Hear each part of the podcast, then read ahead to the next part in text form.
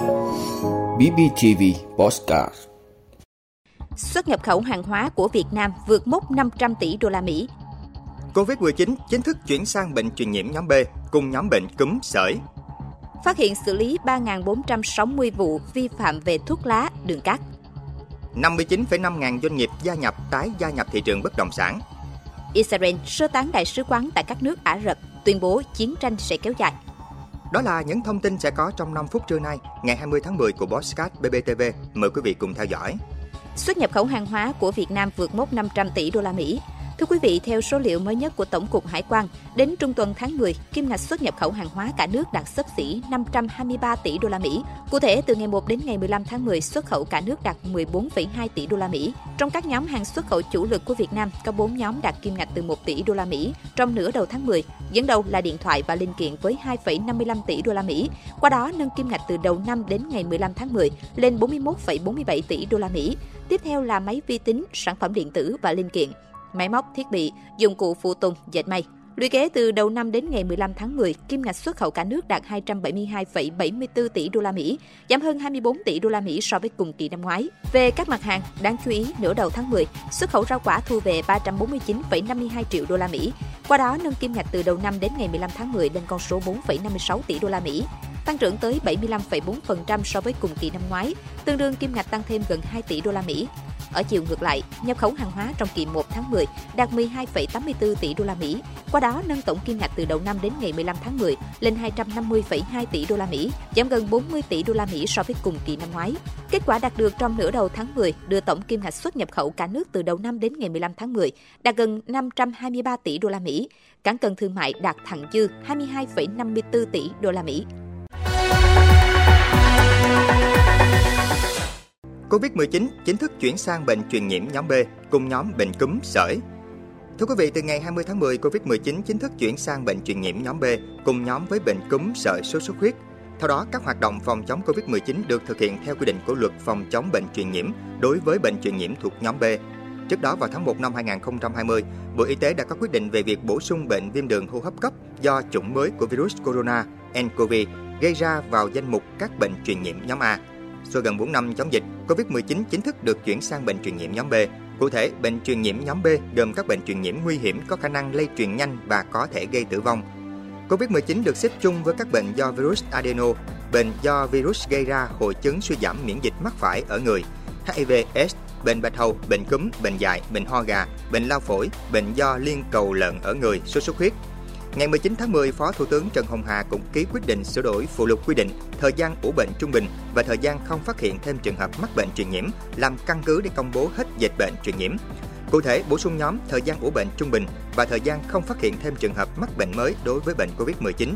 Theo đó, bệnh COVID-19 thuộc nhóm B, thời gian ủ bệnh trung bình là 4 ngày, thời gian không phát hiện thêm trường hợp mắc bệnh mới là 8 ngày. Trước đó, theo quy định, thời gian ủ bệnh trung bình của COVID-19 là 14 ngày và thời gian không phát hiện thêm trường hợp mắc mới đối với bệnh COVID-19 là 28 ngày. Phát hiện xử lý 3.460 vụ vi phạm về thuốc lá, đường cát, Thưa quý vị, trong 8 tháng năm 2023, các lực lượng chức năng ở Trung ương và các tỉnh, thành phố đã phát hiện xử lý nhiều vụ việc vi phạm. Trong đó, đối với mặt hàng thuốc lá, đã kiểm tra phát hiện 2.799 vụ việc vi phạm, tịch thu 3.099.309 bao thuốc lá điếu, 31.690 sản phẩm thuốc lá điện tử, 3,1 tấn nguyên liệu thuốc lá, Tổng giá trị tăng vật 97 triệu 690 ngàn đồng, tiêu hủy 159.697 bao thuốc lá điếu, 2.513 sản phẩm thuốc lá điện tử, xử phạt vi phạm hành chính 2.365 vụ, 510 đối tượng. Tổng số tiền phạt là 20 tỷ 062 triệu đồng, xử lý hình sự 174 vụ, 189 bị can. Về mặt hàng đường cát, cơ quan chức năng đã kiểm tra phát hiện 661 vụ việc vi phạm, 111.994 đối tượng, tịch thu 684.492 kg đường cát, tổng giá trị tăng vật 50 tỷ 988 triệu đồng, tiêu hủy 99.944 kg, xử phạt vi phạm hành chính 523 vụ, 654 đối tượng, tổng số tiền phạt là 900 triệu 755 ngàn đồng, xử lý hình sự 3 vụ, 3 bị can. 59,5 ngàn doanh nghiệp gia nhập tái gia nhập thị trường bất động sản.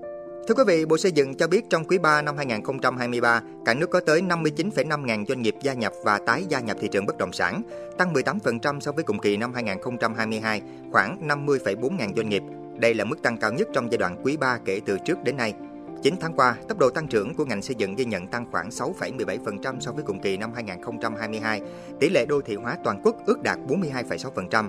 Diện tích bình quân nhà ở toàn quốc ước đạt khoảng 25,6 m2 sàn trên người, tăng 0,1 m2 sàn trên người so với năm 2022. Tỷ lệ lập quy hoạch chung đô thị đạt 100%.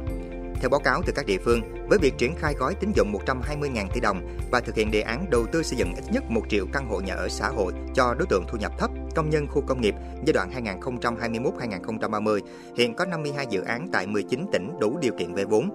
Nhu cầu vay vốn của 52 dự án này là hơn 25,8 ngàn tỷ đồng, trong đó có 49 dự án nhà ở xã hội với nhu cầu vay hơn 24,6 ngàn tỷ đồng, 3 dự án cải tạo xây dựng lại chung cư cũ với nhu cầu vay là hơn 1,2 ngàn tỷ đồng. Đáng chú ý trong quý 3 năm 2023, trên cả nước đã hoàn thành 5 dự án với quy mô 850 căn, trong đó hai dự án nhà ở xã hội cho người thu nhập thấp với quy mô 336 căn, 3 dự án nhà ở xã hội cho công nhân với quy mô 514 căn.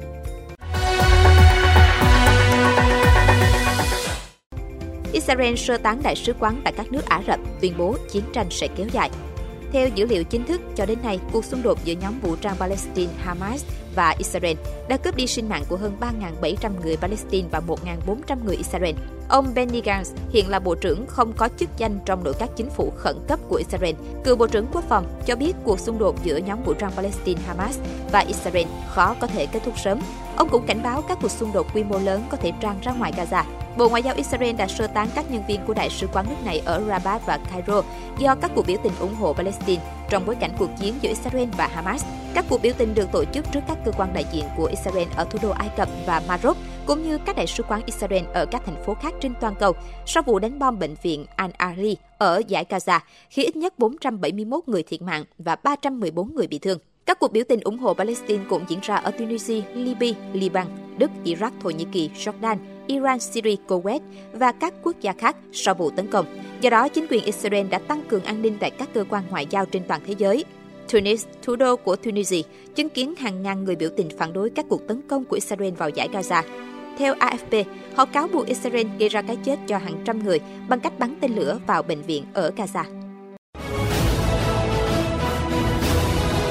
Quý vị đã luôn ủng hộ các chương trình của Đài Phát thanh truyền hình và báo Bình Phước. Nếu có nhu cầu đăng thông tin quảng cáo ra vặt, quý khách hàng vui lòng liên hệ phòng dịch vụ quảng cáo phát hành số điện thoại 02713 887065. BBTV, vì bạn, mỗi ngày.